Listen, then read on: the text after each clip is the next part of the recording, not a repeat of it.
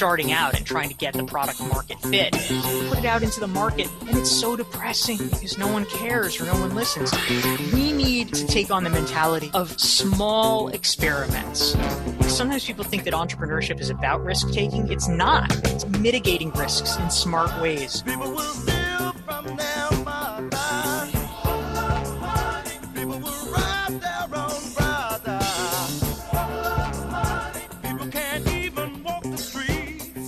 So I'm Dorie Clark, and I write business books. My most recent one is called Entrepreneurial You, and I teach part time for the Fuqua School of Business at Duke. And I am most passionate about ensuring that talented entrepreneurs and professionals are able to really get their true talents known and recognized in a very noisy marketplace. So often people with great ideas and something to contribute just aren't really able to have that recognized because there's so much noise out there. And so I help people with books and consulting and speaking that I do figure out how to break through and make sure that they're able to make their fullest contribution. Yeah. How did you get into that? Well, for me, it actually started early on. I originally thought that I was going to go into academia after I graduated college, I went to graduate school and got a master's degree in theological studies. And I thought I'd get a PhD. But unfortunately, I got turned down by every single doctoral program that I applied to. So I had to come up with a plan B for myself. So I ended up doing a, variety of different things. I was a political reporter for about a year and then I got laid off and I couldn't find any other journalism jobs. And then I went to work on political campaigns and actually got to be on a couple of pretty high profile ones. There was a gubernatorial race in Massachusetts. There was a presidential race that I was a spokesperson for. Both those candidates lost. In my early 20s, I was hitting a lot of walls when it came to my professional life. But ultimately, what really turned the tide for me and brought me into entrepreneurship, ironically, was the next job that I took, which was being a nonprofit executive director. I ran a bicycling advocacy nonprofit for a couple of years. And during that time, I realized how to run a business. I think a lot of times there's a stereotype that nonprofits are the exact polar opposite of business and entrepreneurship, but that's not really true because in order to be a successful nonprofit leader, you have to be really entrepreneurial. I learned how to run a business, how to be scrappy and get things done. After a couple of years of that, I decided to open my own business. And so I've been doing that for the past 11 years. And I just want to point out, I love your positive energy. I think just people listening can hear it in your voice. Have you always been this positive? I think yes is the answer. It's probably dispositional. It also probably doesn't hurt that I grew up in the South. I think sometimes I meet people from cultures that are a little less ebullient. I'm living in New York, for instance. Kind of got the New York skepticism where they say, is this for real? it actually is for real. This is kind of what from North Carolina are like, I think. So where were you born and raised in North Carolina? I grew up in a little golf resort called Pinehurst, North Carolina which, if you are a golfer, is a location of great reverence. If you are not a golfer, you have probably not heard of it. When you were a child, did you see yourself being an author? As a kid, I was really interested in books. I loved reading, and I did actually dream about being an author one day. It took quite a while to get there, though. For me, I got really serious about the idea of writing a book in 2009. And so I set it as my New Year's resolution. That was going to be the year that I got a book contract. And of course, you know, spoiler alert, I did not. I worked very hard to try to do it. And in fact, that the first six months of the year, I wrote three different book proposals because my theory was that at least one of them would resonate with some publisher and I would be able to sell something. And the truth was, no one wanted. I, I, had an agent, but she wasn't able to interest anyone in any of the proposals because I did not have a big enough platform, quote unquote. That's a term they use in the publishing industry, which basically refers to how famous you already are. Because a lot of publishers, they're very risk averse. They only want to work with you if you're already pretty well known and they feel like you have a built in fan base that will buy your book. That was, of course, extremely frustrating to me. So I, I kind of had to go back to the drawing board and create my own fan base by blogging very intensively. But finally, in 2011, I was able to do that. And I ultimately got a book contract, Reinventing You, my first book, as a result of a blog post that I had initially done for the, for the Harvard Business Review. Yeah. And before we jump into that too much, can you tell us what that felt like, yeah, that, that rejection and how you were able to go to the drawing board and just say, I'm going to build up an audience that says there's a guy out there or girl listening who have zero and they're facing the exact same thing? Yeah. I think that so often in our culture, there is the myth of the overnight success. And it's just that we haven't seen all of the the effort that goes before you know having the book released or having the album come out or whatever your genre is. I have really been intent in my work in wanting to try to bring out more information about the process because I think the more people understand what the steps are and the fact that they can be so circuitous and that it is such an elaborate and sometimes discouraging process, I think that makes it easier for other people to understand that if they're hitting roadblocks, if things aren't falling into place immediately, that's okay. That's actually normal. It's not really a reason to give up. So for me, you know, I, I feel like what usually happens if you hit a roadblock of any kind is that people do one of two things. There is the blame out response and the blame in response.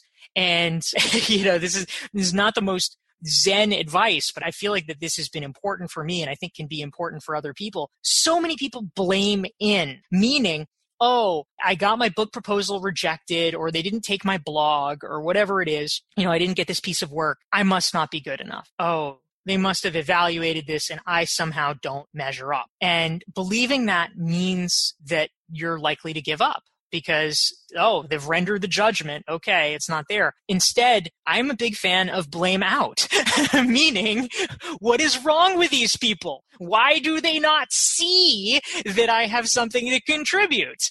And it's, for me, that gave me enough fire to keep going, that I was going to show them, that I was going to make them regret, you know, not in like a mafia way, but in, in at least a general way. I was going to make them regret that they had not been the one to say yes to me. Much like I am sure that the people who read Harry Potter and passed on it, I would like to think they cry themselves to sleep every night because of that. And J.K. Rowling knows that. That's what I wanted. That's what I wanted to feel. I wanted to be able to be proven so successful in the end that the people who did not help me along the way would recognize that and feel bad about it. And I thought, all right, I'm just going to keep going until that is a reality. Tell us what, what you started doing. You had that inner drive. You wanted to prove them wrong, right? I guess, did you have like a zero audience at that point? and what you started? You said you were blogging, but can you give us more details on what you're doing and how you've grown your audience since then? Yeah, I'll definitely walk you through the process. So I was certainly starting out with a zero audience. I mean, like everybody else, I had a few friends maybe that would read it, but not anything more substantial than that. So the first step, this is something that's known as the ladder strategy where essentially you're kind of working your way up the ladder of prominence. And so the first step is really if blogging is your channel, for instance, and this the same principles apply to almost everything, you want to start by creating your own content on your own site meaning it doesn't literally have to be your website like dorieclark.com, but something that you can easily control. And the reason for that is that early on, if you've literally never done anything, no one's going to want to take a chance on you. They want to see something. They want some proof of what you can do. And so you need to create some sample material for them. So if you do have a website, sure, you can blog on that. Otherwise, it's very easy for anybody these days to blog on LinkedIn. You can do it on Medium. There's other channels like that that are open to anybody. And you can start doing that and practicing and just learning more about what kinds of topics pique your interest, what voices, you know, doing that enough so that you've created some stuff that you feel reasonably proud about. And then once you have that, once you have samples that you can show people, then you can begin the networking and the pitching process. A really good step is that if you do happen to know people who write for more prominent publications, it's a great idea to reach out to them and ask if you are close enough, you know, for this to be appropriate, if they would be willing to make an introduction between you and their editor, or at least advise you somehow on the process. A warm lead like that is always the best thing. And so that was something that I did The first place that I was able to break in and start blogging for was the Huffington Post. And I was able to do that because I knew a number of people who blogged there.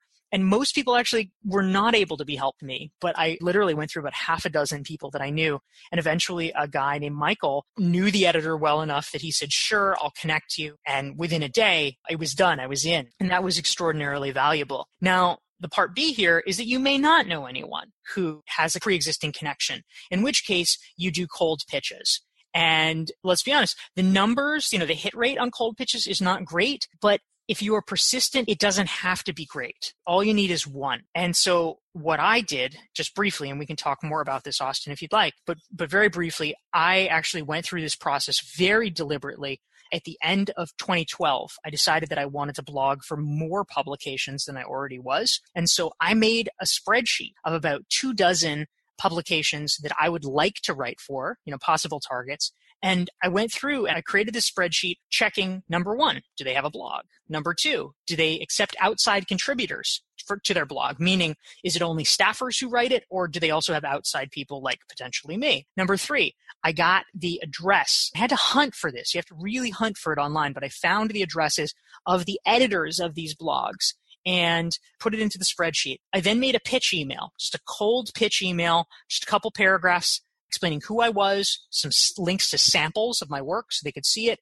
and then a little explanation of the kinds of things I could write about for them and send it off. Out of these 24, 25 ish publications, the vast majority completely blew me off. Only three people got back to me. However, out of that three, two of them, the correspondence almost immediately fizzled. We traded one or two emails, then they stopped responding for reasons I have no idea. But one of them turned into something for me. And it turned out to be very fortuitous. It was an editor at Forbes, and they were looking for more contributors, and they were eager to work with me. And so within about 10 days, I was up on their site and had become a regular contributor.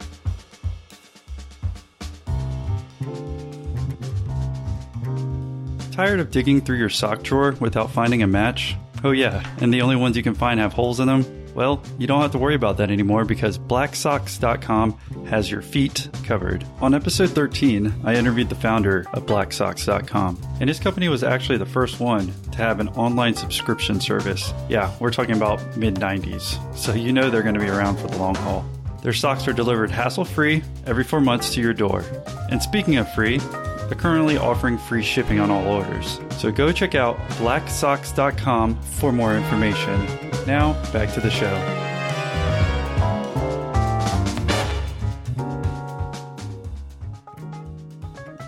At this point in time, what else were you doing? Because you were trying to write these books, right? But did you have a job that you were doing as well on the side? Yeah, absolutely. And in fact, one of the key principles that I try to live by, and this is something that is at the core of my newest book, Entrepreneurial You, is the importance of cultivating multiple revenue streams. Because the more you do that, the more different ways money is coming in the door for you, the more freedom and flexibility you have. If you're only making money one way, let's say a day job or something like that, or even if you, if you're you're an entrepreneur, maybe if you just do one thing, like, oh, I just coach, it's a little risky, honestly. If the market changes, if there's some kind of a shakeup, you don't have a lot of security with that. And so creating multiple revenue streams for me is a big mantra. Yes, I did certainly have other work that I was doing, and I tried to make a, a, conscious effort to diversify that work as well. So at the time, the core of my business was that I was a marketing strategy consultant. So companies would hire me to do a mark plan or social for them. That was a big thing. But over the years, I've worked to try to create other revenue streams related to that as well. And so today I actually earn my money in seven different ways. I do still some of that consulting. I do executive coaching. I give paid speeches. I write books now, of course, which I get paid for. Sometimes, in fact, get paid for blogging depends on the venue. I do business school teaching. I have created some online courses that uh, people can register for, and I also do some affiliate marketing. So all of those things are different ways that that I bring in revenue, which insulates me from risk, which I think is one of the most important doing as entrepreneurs. Could you tell us about kind of interested in the online courses, how you got into that and what you're able to develop there? Yeah, absolutely. I have been teaching for many years at different levels. Starting when I was pretty recently out of college, I was 25 years old, I actually started doing university teaching part time. And so for five to seven years or something, I taught part time at various universities. And then a few years ago, I got pretty intensively into business school teaching. And so now I do executive education programs, things like that. I had a lot of experience in the classroom and sharing ideas, and that was something that I was that I cared about, I was passionate about. I began to realize the movement, as we've all seen, is toward doing just about everything online. I mean, people are so busy and people are also so global that it becomes challenging sometimes to to you know to get people in a room there's huge numbers of adults that are out of college or out of grad school, but they recognize that if they want to be successful in today's economy, you can't stop learning. Even if you've only been out of school a few years, if you just say, oh, you know, I'm done. I don't need to learn anything the rest of my life. I mean, can you imagine? The software is changing, the technology is changing, the social media channels are changing, all the ways we're doing things. You have to keep up. And so trying to find a way that you can connect with a global professional audience and give them the material that they desperately want and need, but in an asynchronous fashion, a way that that somebody can, if somebody has a whole weekend that they want to spend on something, they can binge on that if they want. Or if somebody is in Tokyo and it's a completely different time zone than you, how can you reach them? And I realized that online courses were a huge opportunity to take the knowledge that I had gleaned over the years through my research and had been sharing in some of the world's top business schools and to be able to put it into an online format. So I've actually so far created three online courses. I'll probably be creating more over the years. My flagship is called Recognized Expert, and it is a, a pretty intensive course as well as an online community of people who are working to basically build their brands as recognized experts in their field, whatever that is. If they're a coach, if they're a consultant, we have attorneys, we have psychologists, we have horticulturalists, you know, literally anything you do, there opportunities to get known and reap the benefits of that. I've also done some shorter so-called master classes, which I have available online. One is called Be More Productive, and another is called the Rapid Content Creation Masterclass. And creating those has been really a great experience in terms of connecting with students and, and finding ways to help people. It also has been great for me as an entrepreneur in terms of diversifying my income. In the past year, in the past 12 calendar months, I have brought in about $220,000 from online courses, which as you can imagine is a pretty, pretty good income supplement. So it's something that I think is really the wave of the future in a lot of ways. How about you said your entrepreneur journey started about 11 years ago. Can you talk about that journey like leading up to today and maybe if you want to just tell us briefly about some of your other two books and the one you're writing now. Yeah, thank you, Austin. When I first started my business 11 years ago, I had, I think, a pretty traditional sense of what it was or what it could be. I thought, okay, I'll do marketing strategy consulting. And I looked around me at, at other in the community, you know, the sort of role models that I had at my immediate disposal. And I, I thought, all right, great. You know, this is what I'll do. And, but I realized in the first few years of my business, I actually ended up changing my business model model a lot of times. And I think that for many entrepreneurs, this is a necessary step. Originally, I actually thought that I would do political consulting because you know that had been the thing that I had done essentially most recently. I had you know worked doing political communications and I thought, "Oh, I can I can do more of this." But it turned out that some of the earliest people that wanted to work with me, when I sort of hung out my shingle and said, Hey, I have this business, some of the earliest people that approached me were people from nonprofits. There were people from government organizations. They were small businesses. And I realized, oh, it would actually be pretty foolish of me to turn away this business. I decided, okay, maybe I won't do political consulting or I'll at least do it as a, just a small piece of my business. Instead, I'll broaden it to marketing and communications. That was pivot number one. It's always essential to understand who your customer is and to listen for what they're asking you for. And so for any entrepreneur who's just starting out and trying to get the product market fit, that's an important step. Another pivot that I made early on, this in a lot of ways was the inspiration of my first book, Reinventing You was that there were so many changes in my business model and in my careers early on to the right business for me. I originally thought that most of the consulting that I would do would be about PR, public relations. And it made sense in terms of my background and my skill set. That was something I knew well from having been a reporter, certainly something that I had done for most of the political candidates that I had worked for. But the interesting thing was that as I was starting my business, and this is around 2006, 2007, social media was just starting to take hold. Facebook was coming out. It was 2006, I believe, was the first year that Facebook became available outside of academia. It became available to the general public. Twitter was launched in 2006. YouTube was launched in 2006. So it's really an inflection point where these channels were just getting started. And also simultaneously, newspapers were really beginning to suffer. It had always been the case that if you were a PR person who did a good job for your clients, as long as they were reasonably interesting, you could get them coverage in the major daily newspaper. Oh, maybe even front page of a section for their press conference or something like that. That all became enormously hard to do because newspapers were laying off reporters. They were slicing their page count because they had less advertising. They were suffering. And so as a PR person, it became much harder to get coverage for your clients. And of course, your clients would remember what it was like three years before and would say, You slacker, you're not doing your job. Why aren't you getting us on the front page of the Metro section of the Boston Globe? And so it's just this constant dispiriting exercise because you're working as hard as you can and it's not getting the clients the results they want. So they're mad.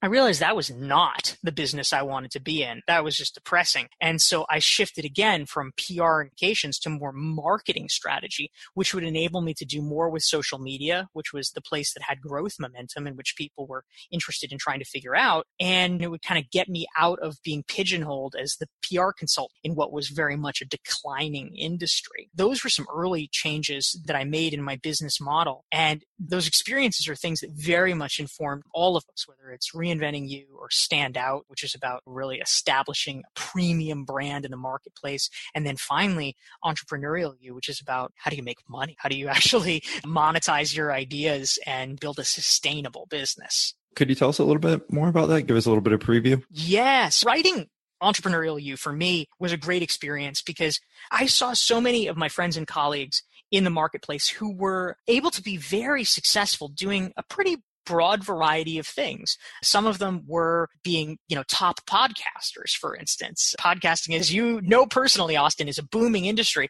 Some people were just crushing it at it. I wanted to understand what they were doing. Other people were bringing in huge amounts of revenue on YouTube, blogging, or they were starting mastermind groups or doing conferences or workshops, or some of them were doing online courses. All of these things were a little mysterious to me, frankly. I knew a lot about the traditional ways that sort of speakers and consultants made money. I mean, you know, yes, you can give a paid talk, you can do some consulting or coaching. I didn't really have a lot of experience beyond that, and I wanted to learn. And so the book, in a lot of ways, gave me the excuse to interview about 50 top professionals who made high six figure, some you know, very robust seven figure incomes as basically solo practitioners or very close to it. And I wanted to understand what it was that they were doing. And so it really was a chance for me in a lot of ways to have informational interviews and get to see their playbook of uh, how they were deciding what markets to enter and how they were really able to operationalize that and for whatever path they chose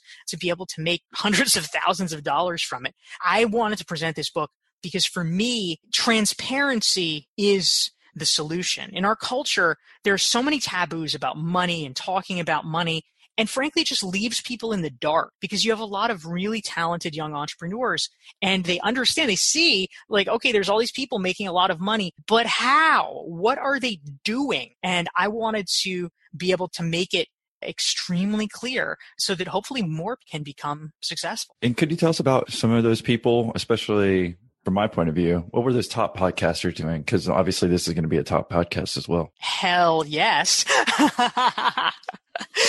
well, podcasting is a great example. So, of course, you know one, of the uh, the flagship examples we have is John Lee Dumas of Entrepreneur on Fire. And one of the things that he did that I thought was most interesting, most fascinating was an early decision that he made. And I think that this speaks to a lot of business strategy. There was a, a sort of understanding at the time, you know, broad understanding that podcasting was nice, Podcasting was a good way to build your brand, to get known, but you couldn't make money at podcasting, right? Everybody. But John Lee Dumas actually questioned that premise. He said, well, you know, does everybody know that? And the one variable that he changed, you know, very dramatically and was able to really just throttle this. It was an interesting test of a market principle. The primary way that people make money directly from a podcast is through advertising and sponsorship. The trick with that, of course, is that there's your number of monthly downloads.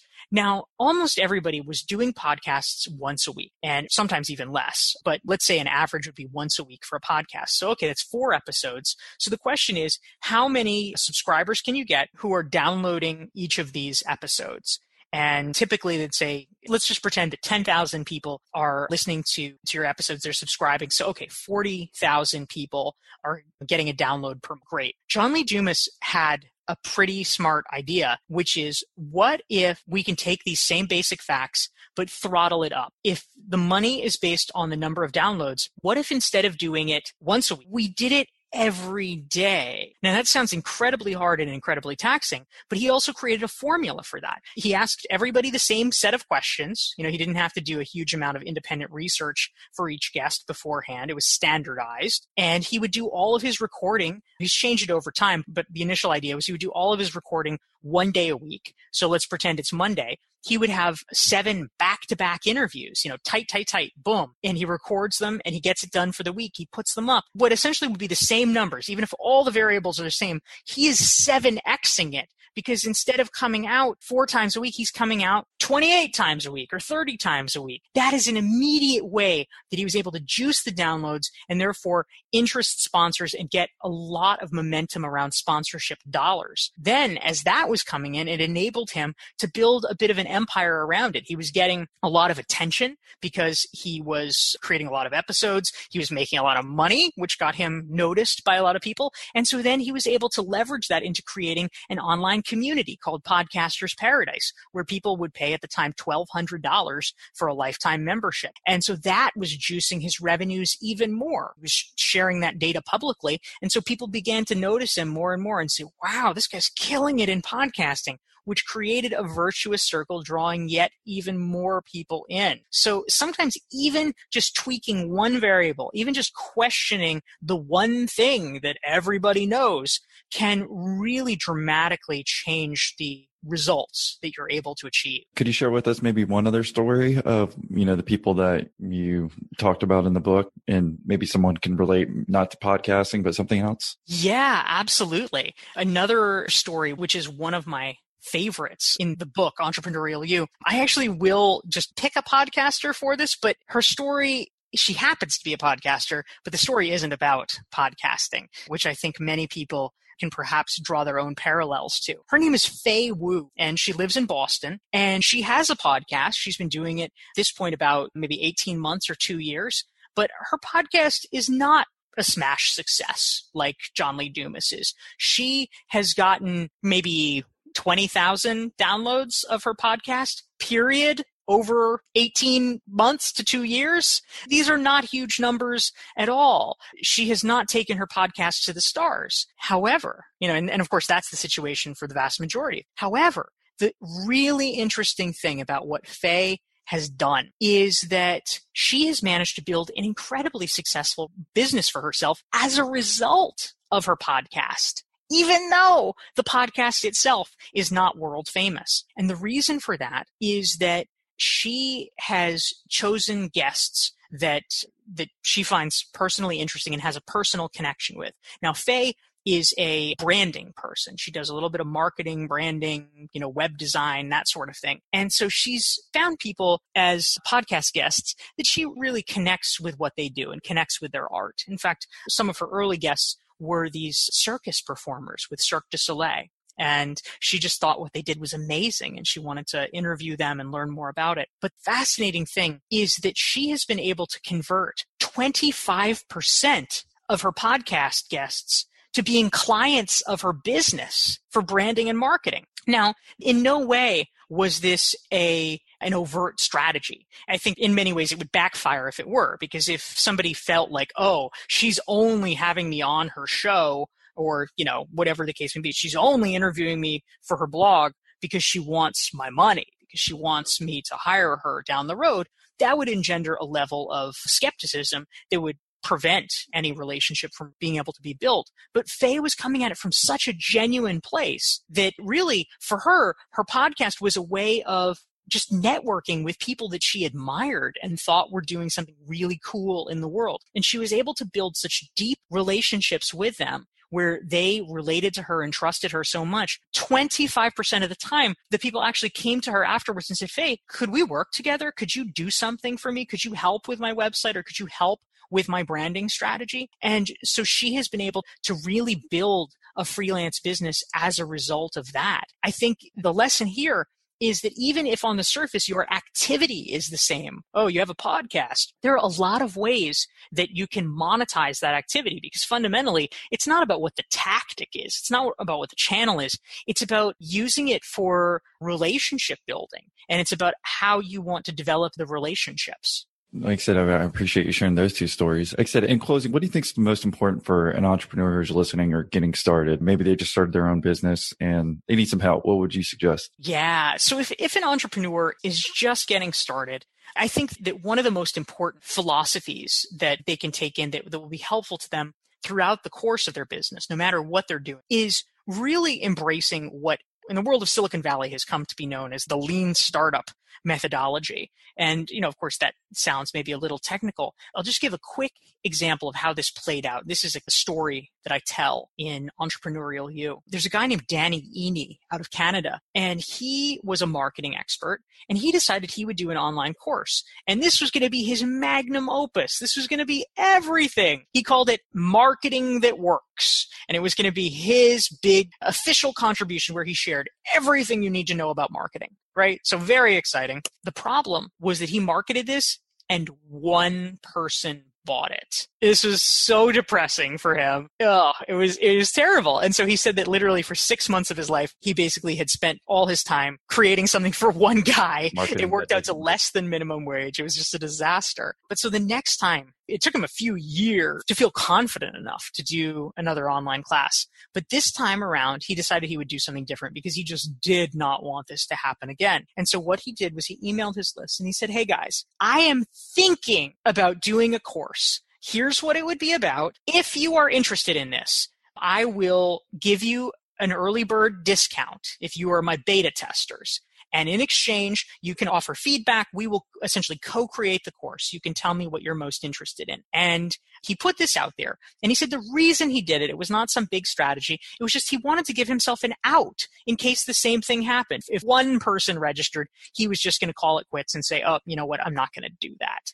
But instead, this one actually was a good idea. It was popular and people signed up and he was able to create the course with them based on their feedback, based on what they were interested in. Not, you know, some concoction of what he thought they needed and then nobody bought it, but instead what they really were interested in. The pilot itself made money. And then once he was ready to sell it more broadly, he knew the course would do well because it was exactly what his audience was asking for. I think for all of us, it's easy to get caught up in this idea of creating creating this perfect product or creating this perfect service and spending so much time overthinking it. And then you put it out into the market and it's so depressing because no one cares or no one listens. Instead, we need to take on the mentality of small experiments, small iterative experiments like Danny Iny did the second time around so that you're not taking huge risks. Sometimes people think that entrepreneurship is about risk taking. It's not. It's actually about mitigating risks in smart ways. So you put out a little trial balloon, you see how it goes, and if people are interested, you keep going more and more in that direction. If we can follow that, it makes entrepreneurship far more likely to be successful. And that's really the lesson that I try to hammer home in Entrepreneurial You. Thank you for coming on and sharing those stories and your story with us. If someone wanted to say thank you or what's the best way to reach you and tell us about when your book's coming out. Yeah, Austin, thank you so much. So Entrepreneurial You is coming out on October 3rd. And if folks would like to get in touch or learn more, they can find me and 400 free articles that I've written for places like Forbes and the Harvard Business Review at my website, dorieclark.com. It's D O R I E C L A R K.com. And I'll also mention, especially for your audience, which I know is made up of a lot of entrepreneurs and working toward becoming entrepreneurs. I actually have a free resource. It is a Entrepreneurial You self assessment workbook, and it is 88 questions that lead you through how to get clearer on your entrepreneurial idea and be able to develop multiple income streams from it. And so if people would like to get this free entrepreneurial you self-assessment, they can go to dorieclark.com slash entrepreneur. All right. Well, awesome. Well, thank you again for coming on. Thanks, Austin. All right.